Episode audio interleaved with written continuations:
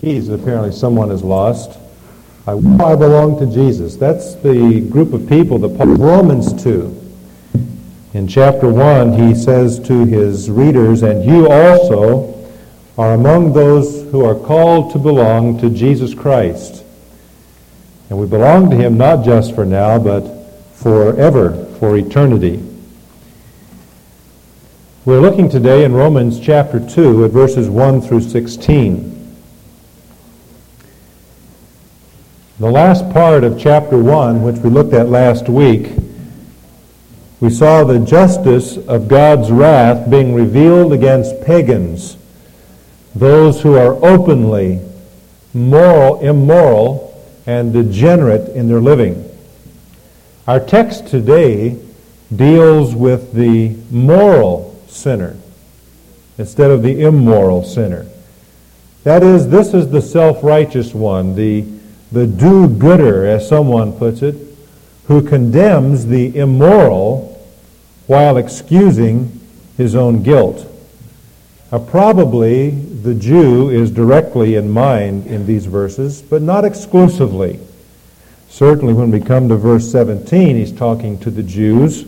He addresses them. And most commentators think that he's probably referring to the Jews in the verses that we'll read today. But it, what is said here does not refer exclusively to Jews because self-righteousness is an attitude that is known among Jews and Gentiles.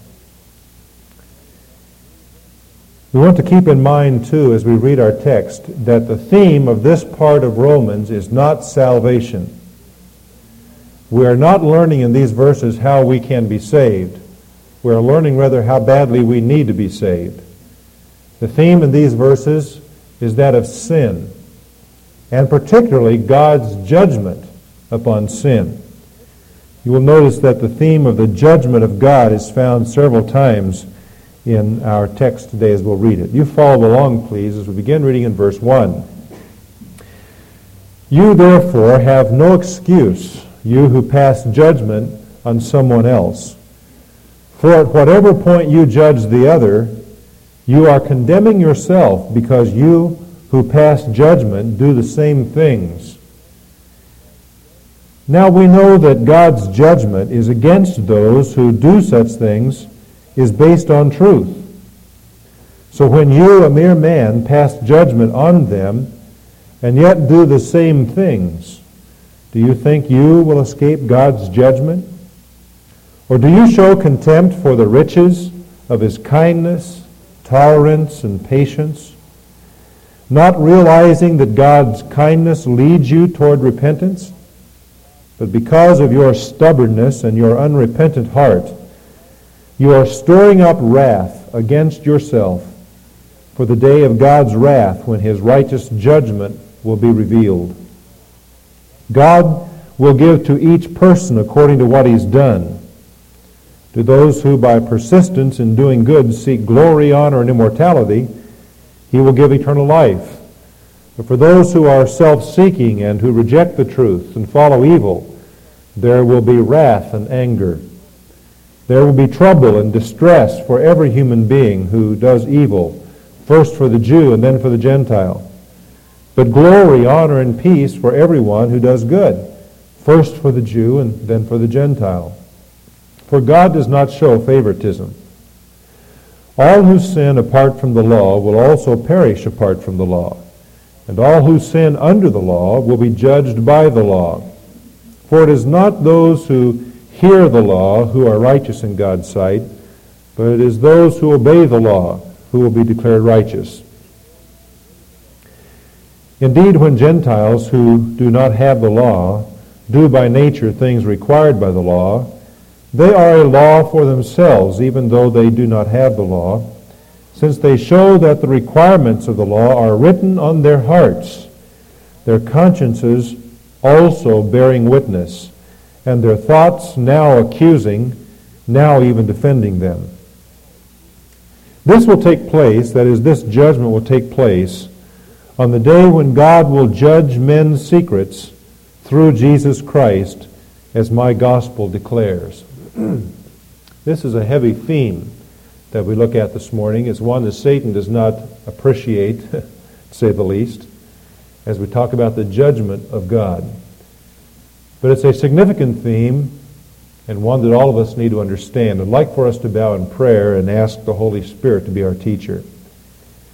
Lord, as we come to your inerrant revelation and look at these verses which deal with this important topic, I pray that you will be our teacher.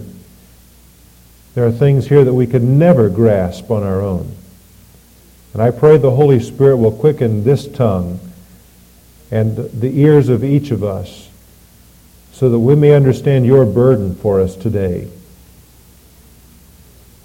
In Jesus' name I pray. Amen. What is taking place in this part of Romans is God proving the worthiness of all men for his judgment. The text before us today teaches us several principles of God's judgment. You'll find those principles listed on the outline you received in your worship folder this morning, and I encourage you to follow along on that list as we think about them. The principles of God's judgment. What are they? How will God judge? Well, we see at least uh, five principles here that we want to examine. The first principle is this, and it's found in verses 1 through 4. God's judgment is according to what? To truth. That's right. Man's judgment is not very often according to truth. But God's judgment can be nothing else but according to truth, because he is truth. Now, there are four simple facts about this that we see in these four verses. The first fact is this, that this judgment according to truth is certain. I want you to notice he says in verse 2, we know that God's judgment is based on truth. We know a couple of things here. First, that God's judgment is coming. Secondly, that God's judgment, when it comes, will be according to truth. That will be the manner of its execution. It will be based on reality, not fairy tales. We know this. This is the same verb that we find in chapter 8, verse 28 in that familiar verse.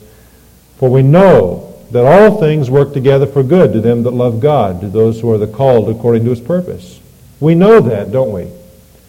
Just as surely as we know Romans 8:28, we should know Romans chapter 2 when it says we know that God's judgment is coming and that it's according to truth. A lawyer who is arguing his case before the judge is limited by the judge to the facts.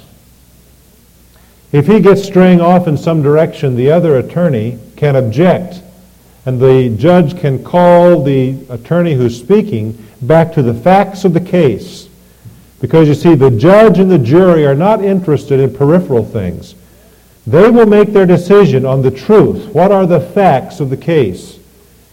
And you see, that's the way God's judgment is. When He judges each of us, it will be according to the facts, not according to our intentions, not according to what we wished had happened. But God's judgment is based upon truth. What did happen? What is the truth? What is the reality of this person's life? That will be revealed at the judgment seat. The second fact I notice about this judgment according to truth is that it therefore leaves every man inexcusable before God because all are guilty of the same sins before him. He says, You, have no excuse, you who pass judgment on someone else. For whatever point you judge the other, you are condemning yourself because you who pass judgment do the same things. That does not mean they do the same identical acts necessarily, but they do the same kinds of things, as mentioned here in chapter 1 in that rather gross list of sins that we examined closely last week. He says, You who judge the immoral pagans because of their degradation. Aren't you able to see that you yourselves are guilty of similar sins? If you have enough knowledge of right and wrong to condemn them, then you have enough knowledge to know that you're sinners too and need to repent of your sins. So when you condemn them, you are condemning yourself. That's his point. All men are inexcusable before God. Oh, we are a nation and a people who love to use excuses. We do it at school, we do it at church, we do it at home, we do it with the bank, we do it at work. Wherever we are, we use excuses. When it comes to God, there are no excuses. The facts of the case will be laid out before Him, and we will not be able to frame any excuse on our tongue. The problem is that so many sinners live in a dream world, and they think that somehow when they stand before God, God will condemn others who've sinned, but He'll somehow let them by. But that is a fantasy. That is not reality. The reality is that all of us are inexcusable as sinners before God, whether we are immoral or we are moral. We are still sinners who need to be saved. A third fact that I see about this first point, that God's judgment is according to truth, is this that there's no place for escape from punishment.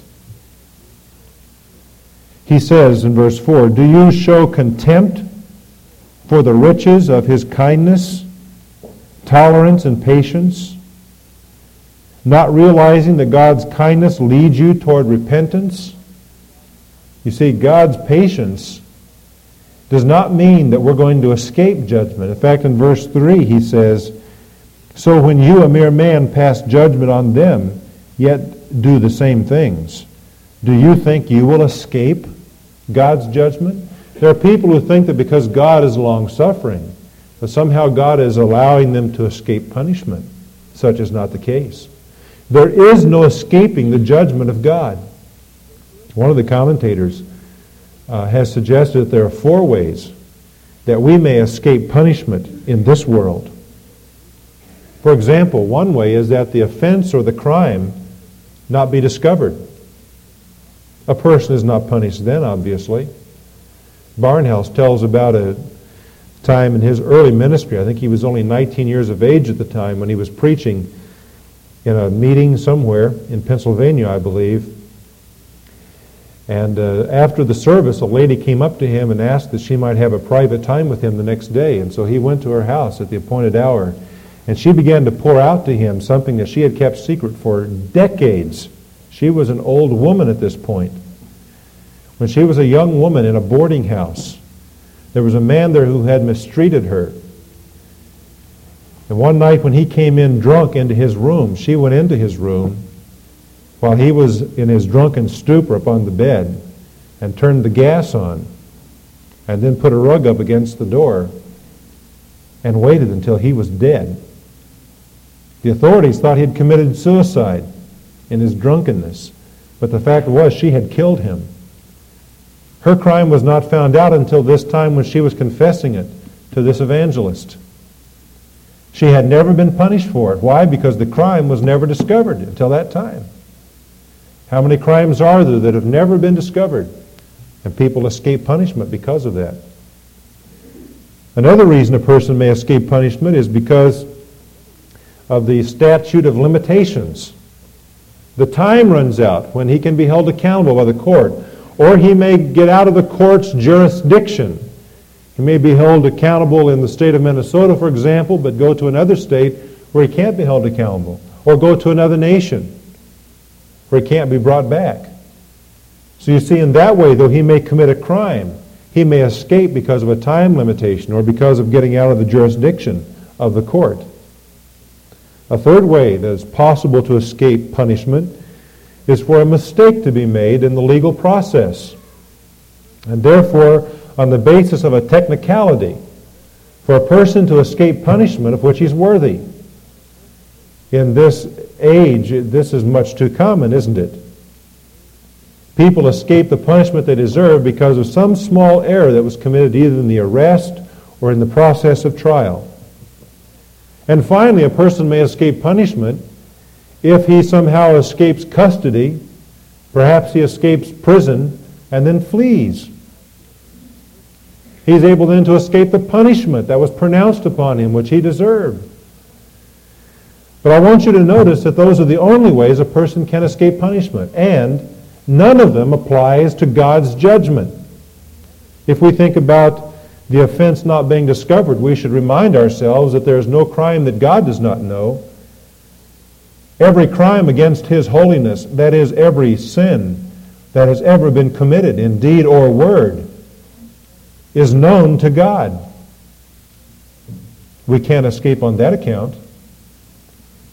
If we think that somehow we will get beyond the jurisdiction of God, just where in the universe do we think we're going to go? He's the eternal God. Are we going to go beyond the, the limit of a time statute? And then if we think a mistake is going to be made in the legal process as we're brought before God, we're fooling ourselves. Because God's judgment is according to truth. No mistakes made. And then do we think that somehow we're going to escape the eternal fires of damnation and be free from them and escape into God's universe and hide?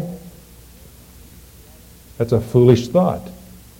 You see, there is no possible escape from the judgment of God, and that's why in Hebrews 2 it says, How shall we escape if we neglect so great salvation? And then there's a fourth fact that we see about this judgment that's according to truth, and that is that it is preceded by God's goodness. God does not strike the sinner quickly. God is a God of mercy and of patience and of long suffering.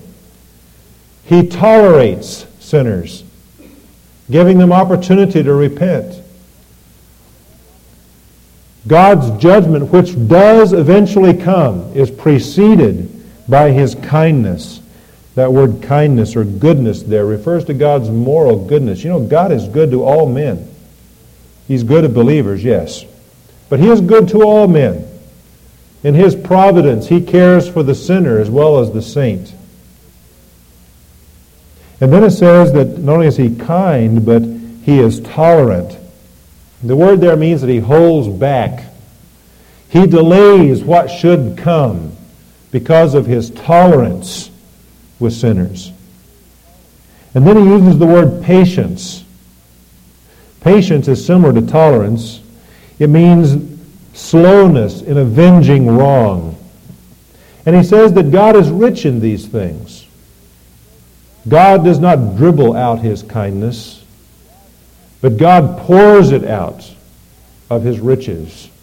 It is an inexhaustible storehouse of kindness and patience and long suffering. But men refuse this. God intends for the goodness to lead man to repentance, but does it do it?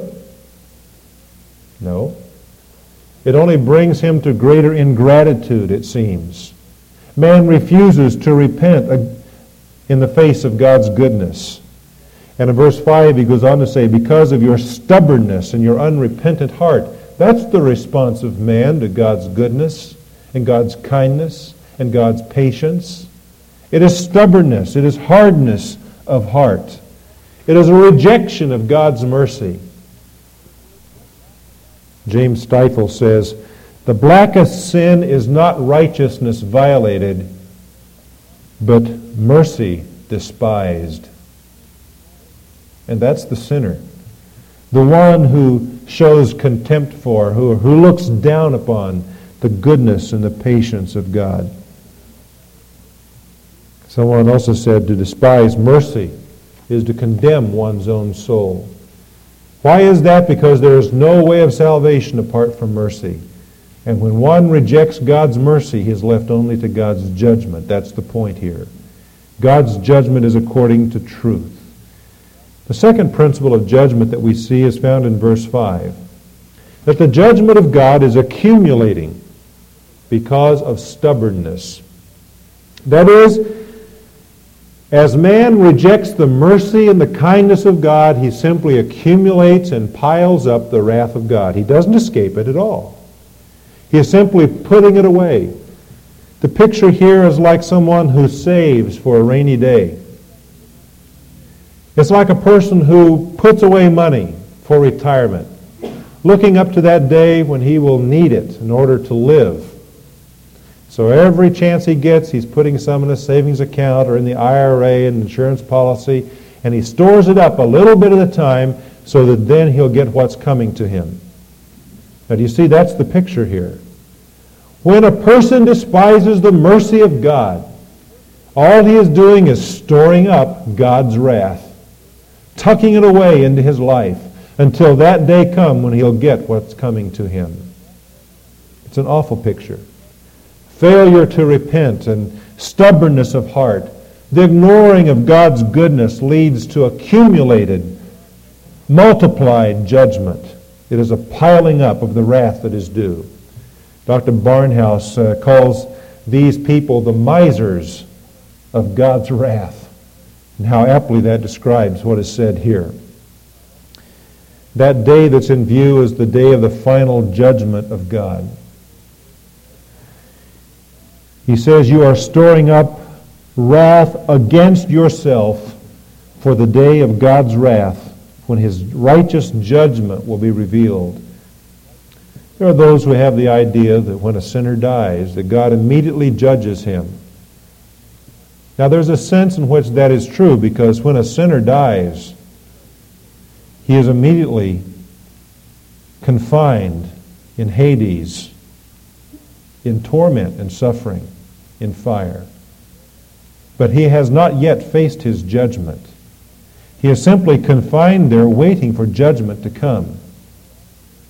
Because judgment will come upon all sinners at one day. That doesn't mean 24 hours, but it means one event at one period. And when is that? We'll read about it over in Revelation chapter 20. It's called there the Great White Throne Judgment. It's a time of judgment that comes completely at the end of history. After everything has been done that's going to be done in time, God brings sinners before him for judgment. Question. Why does God do that? Why doesn't God judge each person the moment he dies? The answer is because even after a sinner dies, he continues to store up wrath for his day of judgment. How is that? Take, for example, the infamous dictator Adolf Hitler. Let's suppose that God gave him his final judgment in 1945 when he committed suicide in that bunker in Berlin. Would Hitler have gotten what he deserved at that point in time? No. Because the, the suffering and the wickedness that he created and oversaw is still being played out in the world today. And so God is waiting until every bit of that wickedness has taken place so that at the end of time, Adolf Hitler can stand before him and receive the full measure of his judgment. The same is true of the drunken father, for example, who mistreats his wife and children and leads them in the wickedness and sin. His judgment does not come at the end of his life, nor of his children's lives, but at the end of time, when the full wickedness of his drunkenness and his sin can be measured out as it impacted every succeeding generation. And the storehouse of God's wrath at that point will be opened up and all of it will come out on him. You see, that's the judgment of God.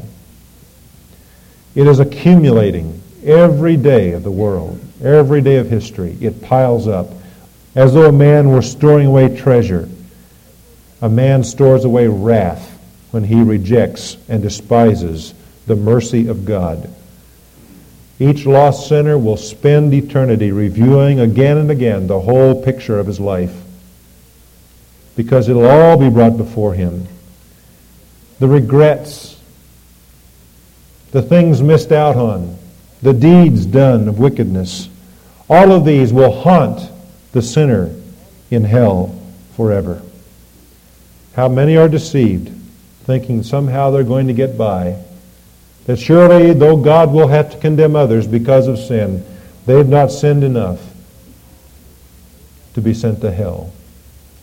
My friend, one sin, one sin is enough to send a person into hell. One sin is an offense against the holiness of God, and God cannot allow one sin in his presence. The fact is that none of us are guilty of but one sin, but of multiplied, multiplied sins that accumulate through our lives and through the lives of our descendants. The third principle of judgment is found in verses 6 through 11, where he says that the judgment of God is according to works. It's important for you to understand that these verses do not teach that we are saved by works. One could take some verses out of context here and, and teach that, but he would be violating the principle of the interpretation of God's Word. Notice that he says, God will give to each person according to what he's done. To those who by persistence in doing good seek glory, honor, and immortality, he will give eternal life. Now some people would say, well, it means there if I do good and I seek glory and honor and immortality, God's going to give me eternal life because of that. That's not the point.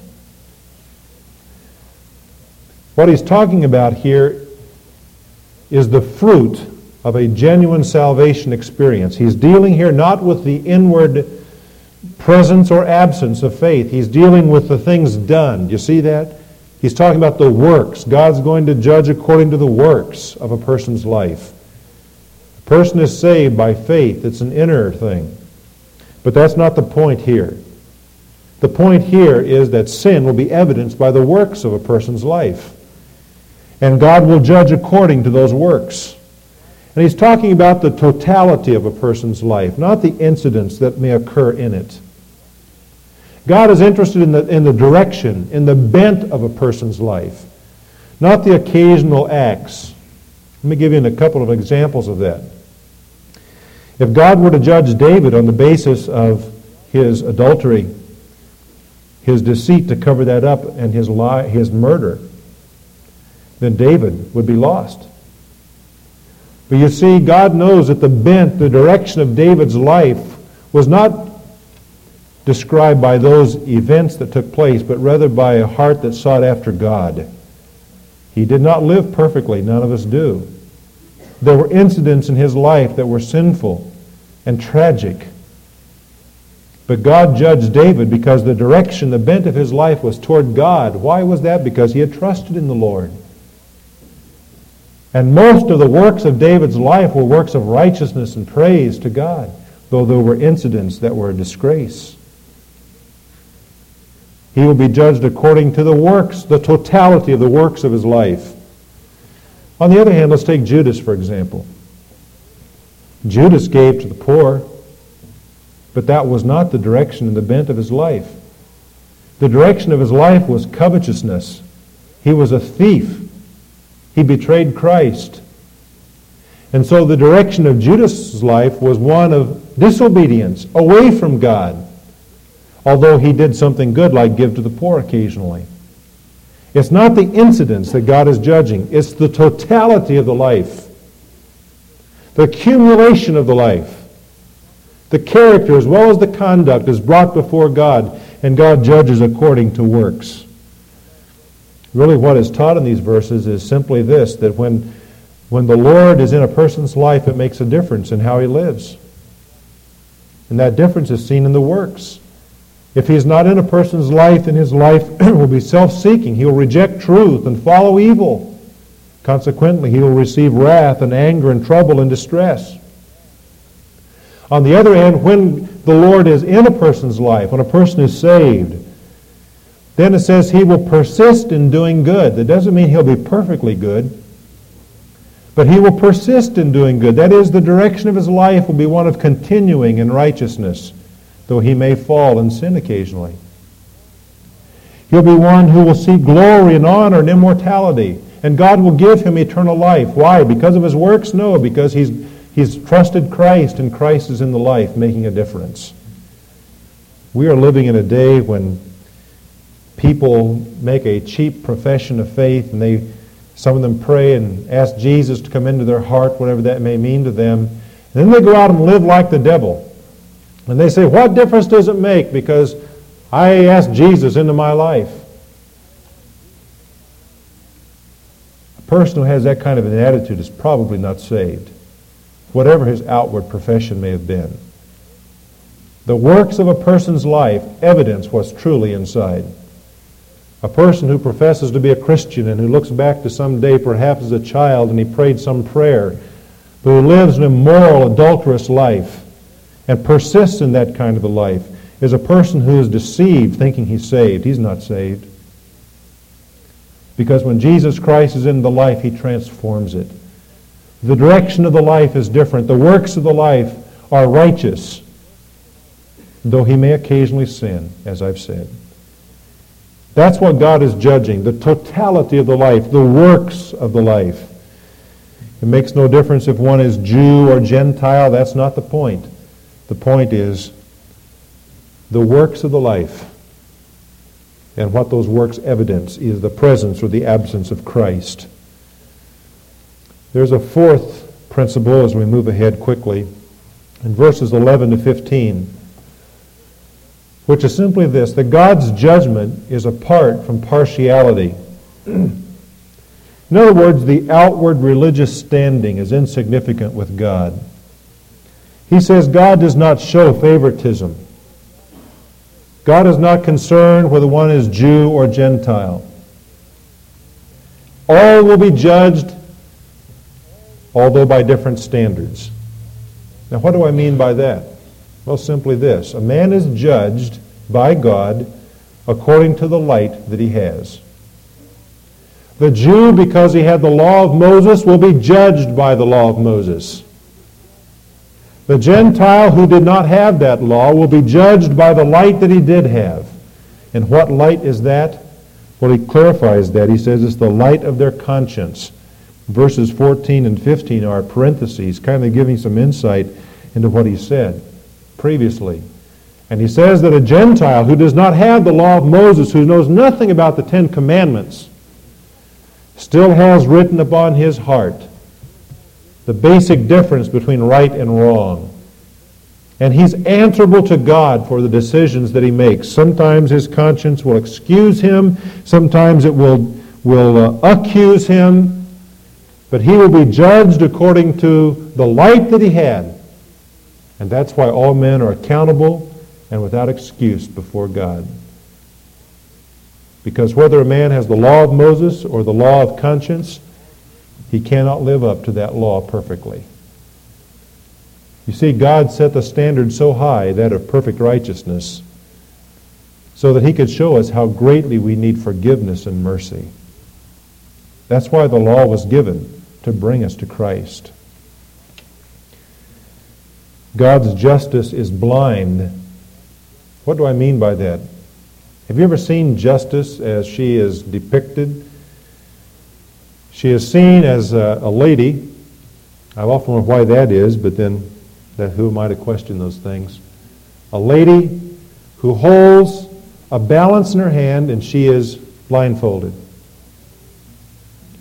The blindfold does not represent ignorance. The blindfold means that she is unable to tell whether the person before her is wearing rags or silk, or whether that person is a Jew or a Gentile, to bring it in the context of our passage here. All that person is interested in is justice. The judge wants justice, and you see, that's where God is. Whether Jew or Gentile, God's judgment is just. It is apart from any partiality. There is no difference with God. When we stand before God, my friend, the label of Baptist or Catholic or Lutheran or whatever makes absolutely no difference. God's judgment is impartial. There are some people who think because they're of one stripe or another that they have an extra inch in heaven. Don't you believe it? Entrance into heaven is not gained by a denominational title. Entrance into heaven is gained by mercy and grace that is received by faith. And then finally, we see that God's judgment applies to secret things. Verse 16. he says, This will take place on the day when God will judge men's secrets through Jesus Christ. And so we learn that it's not just the outward works that are brought up at the judgment, it's also the secrets of a person's life. The hidden things are brought out. Or a person may think that he will stand before God and boast, I have never committed adultery. And so God will open the book of secret things and search out the lustful looks and desires. Jesus said, A man who looks on a woman to lust after her has committed adultery in his heart. He's guilty of adultery. A hidden thing. No one would know that. But God will point it out at the judgment. It'll be exposed for everybody. A person may think to stand before God and say, ah, I have never stolen a thing in my life.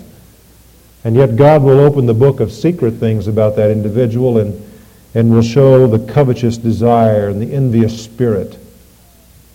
Invisible, you see, to us. Not seen outwardly, but God sees it, and God will expose it. That's what it means here. The hidden things, the things that we hide behind, hide down in our lives, behind a masquerade, those things God will bring up and set in the open for all of heaven to see. And a man will be judged according to his secret things as well as his outward works. You see, God's judgment doesn't miss a thing. And we shouldn't think it strange that God is able to do that. We, by our puny little inventions, are able to see secret things. We have organs in our bodies that we've never seen, but we can get an x ray machine and take a look inside our bodies and see the hidden things, can't we? A pilot of an airplane can fly through a cloud, and though he can't see anything there inside that cockpit except his instruments, the radar enables him to see what's all around him. So he sees the storm ahead or that other airplane. It sees the hidden things. Sonar tells us what's on the ocean floor, though we cannot plumb those depths with our eyes. It's hidden to us but we see it. And so it is, my friend, with God's judgment. It is hidden to men, but nothing is hidden to God. All things are made manifest before the eyes of him with whom we have to do. That is God's judgment. And I want you to notice that it's Jesus Christ himself who is the judge. Over in John chapter 5, he explains why he is the judge. It's because he is the Son of Man. Jesus liked to use that title for himself, the Son of Man. And what it emphasizes is the fact that he is a man, a perfect man, as well as God. And it will be as sinless, glorified man that he will stand on the judgment seat and judge men. There will be no man who will be able to say, but you don't understand what I went through. Because you see, Jesus was tempted in every way like sinners, and yet he was without sin. He will judge as a man, sinless, glorified man. All men will someday see him face to face. And whether we see him as judge or as Savior depends upon what we do with him in this life. When your eyes close in death, will you see him as your Savior welcoming you home? Or will your eyes behold one who will be your judge? You make the decision. If you are here today without Jesus Christ as your Savior, and your attitude towards God's goodness and God's mercy is one of spite,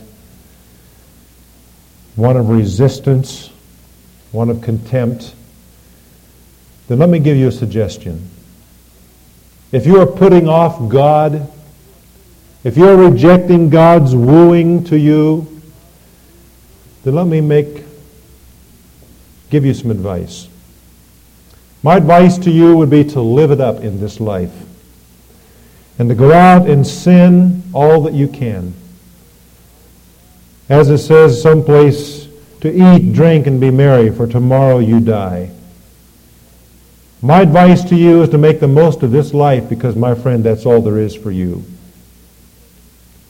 Because after this life comes judgment and separation from God and hopelessness and hell. And if you're going to have any joy in your existence at all, that little pleasure you have for a season had better be enjoyed in this life because there's nothing coming except judgment. Think about that. And then see if you want to continue despising God's mercy by which he's pleading with you to come to the Savior. God's judgment is according to absolute justice so that we will see how great our need is for mercy. Someday we will meet him, and we do well now to prepare. Again, Donald Grey Barnhouse tells the story of uh, an occasion when he was a young man and hearing an evangelist. He does not remember the name of the evangelist nor most of what he said, but there was one statement that the evangelist made that stuck in his mind. The evangelist was preaching away using the text from Amos that says, Prepare to meet thy God. And the one statement in his message that stuck with Barnhouse through the years was this The greatest reason you should prepare to meet your God is because you must meet your God. When you meet him, how will it be with your soul? Let's pray. God, we thank you that in mercy and in kindness and in riches of patience, you deal with us. We thank you that you lead us to repentance God, there are some who are listening to my voice today who are resisting or perhaps who have neglected to this point this matter of their soul salvation. Help that one or those few here today to understand the dire danger of their soul, the eternal damnation that waits as they now store up wrath to be revealed someday. God, how thankful I am that the blood of the Lord Jesus Christ cleanses us from all sins. So whether in our deeds or in our secret things, those sins are forever washed away and can never be brought to the account of the Christian. I rejoice today in that truth and praise you for it. But for that one whose record is still stained deeply with sin, I pray today that there will be repentance and faith in Christ that will save that one. In Jesus' name, amen.